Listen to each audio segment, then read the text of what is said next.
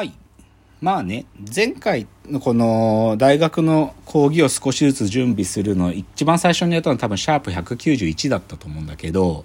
その時にはなんかこううにゃうにゃいろいろブレストしたんですよ。ブレストしてこういうのかなとかいろいろ考えてたんだけど、なんかやっぱりコアが必要だなと思ったの。なんか、うん。やっぱり自分の研究者としてのコアは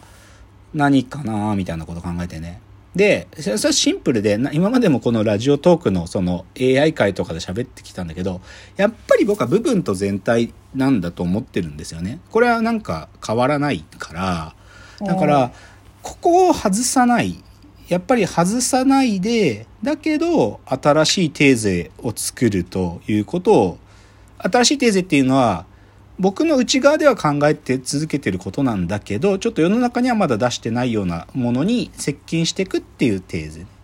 それをこう目指そうという順序で考えたわけ。で、で、5回分あるんでね。で、ちょっとじゃあこのチャプターで、まず第1回のとこから行ってみたいと思うんですよ。はい。でね、第1回。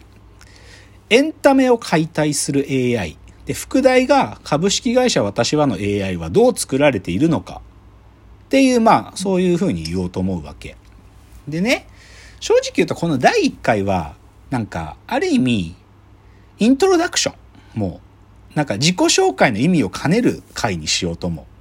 う。うんで、なんかね、今回、なんか、あの、今日、じ ゃ一昨日かな、郡司さんからメール来て、その、はい今回の、その科学と芸術の担当順序みたいなのが、日程がやっと送られてきたのよ。で、まあ、10月の初めからさ、後期が始まるから、で、最初の4回、郡司さんがやるんだって。そう、郡司さんが、なさっきの、なんか、今年の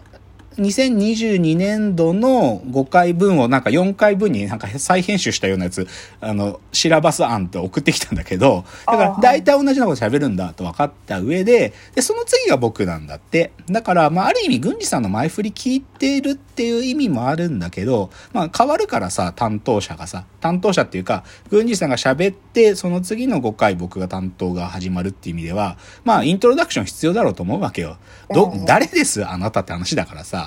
だから、まあ、自己紹介の意味を込めた回にしようと思うんで、シンプルにこの回は結構 AI の話しようと思ってんのね。どっちかというと、ベーシックな話。僕じゃなくてもできるような AI の話を下敷きにして、でも、うちの会社の思想はこういう思想で AI 作ってるんだよってことを喋る回にしようと思うの。うんで、正直ね、なんか、今さ、ジェネラティブ AI って言葉すっごいこう、なんかやっと市場に出てきてるんだよね。生成型の AI。で、僕の立場っつうか、僕らの立場からすれば、は今更みたいな話なの、実は。だって僕らは2016で会社作った時からうちのモデルは生成型なのでね。生成モデルを作ってるから今更ジェネラティブ AI っていうのは歯なんだけどただまあその Google だとか、まあ、オープン AI っていうねチームなんかがこうすごい成果を出してきてるからまあそれだけ盛り上がってるっていうのはあるんだけど、うんでそそれが一体どういうことをやってるかっていうのを少し喋ろうかなと思ってるんですよ。で、はいあの、生成 AI のね、一つの肝っつうのはね、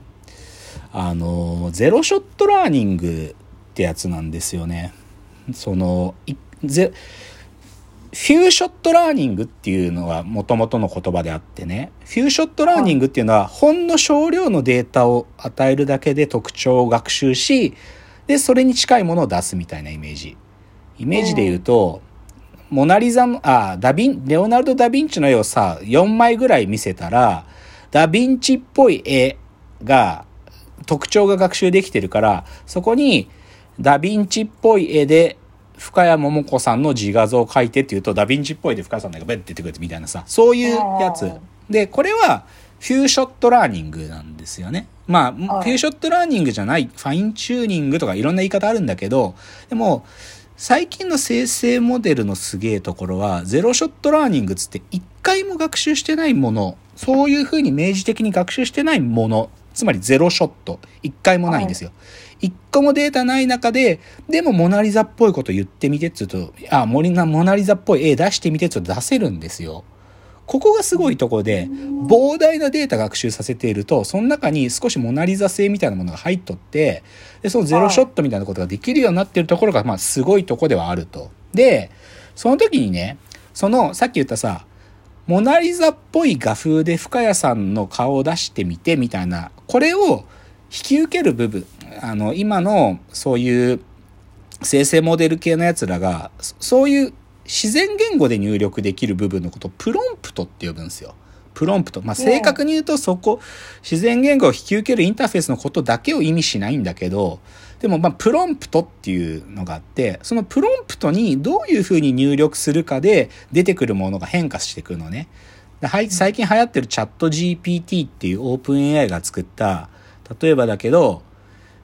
クリスマスに恋人に贈るプレゼントのおすすめ教えてくださいって言うとごちゃごちゃ言うんだよ。なんか、その恋人というのはサプライズを期待しているので、丸の内の周辺で買った何かというよりは、下北沢で古着を買ったらどうちゃどうちゃでみたいな、なんかさももっともらしいこと言ったりするのがあるんだけど、でもこの時のクリスマスの恋人のプレゼントは何がいいですかねって聞く、ここういうのを引き受ける部分のことをプロンプトっつうのね。で、はいはい、このアーキテクチャはそれなりにすごいことはやっていて、まあ、僕らも、飽きればこの部分で、なんていうのかな、まあ、僕らも今までプロンプトって言い方してなかったんだけど、でもまあ自分たちがやってることはまあ明確にはこのプロンプトみたいなものを作ってるって自覚もあるので、ここの部分が分かると結構分かるのね。なんていうか、生成 AI、ジェネラティブ AI っつうのが一体どういうことをやってるかっていうのはなんとなく分かるわけ。だから、なんていうのかな、最初本当にレッスンとして、AI が何してることなのっつうのの解説として、この AI のプロンプトの話をすると、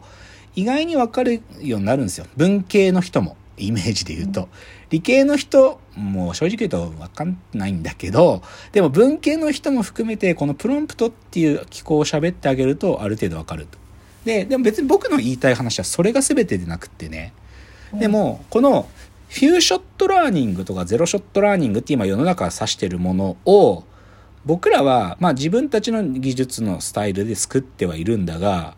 でこれでね僕らは一体何を目指してるかってことなのよ端的に言うと。はい、でそれがこの第1回の講義タイトルでもあるエンタメを解体するってことだと思ってるわけ僕らは。うん、つまりさ分かりさっきの分かりやすい例で言ったさモナ・リザの絵っぽいっていうさ、このぽい、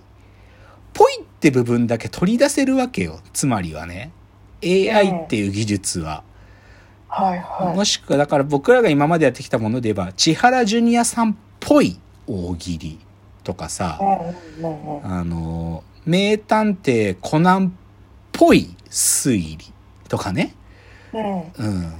こういうふうに、まあこれ作家や俗人的なことだけじゃなくて他にも群馬県出身者っぽいとかなんだろうゆるキャラっていうイラストっぽいとかつまりはクリエイティブっていうのはさある種のぽさってのがあるわけよね。ぽさ。ぽさ。で、だけど、ぽさってのはさ、本当は全体の中で、その作品の中に構成されてる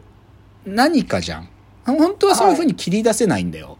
じゃあ、名探偵コナンっぽい推理って言って、それをきちんと言語化できるんだったらさ、もともと取り出せてたはずじゃん。けど、うん、なんとなくなんしか分かってないもの。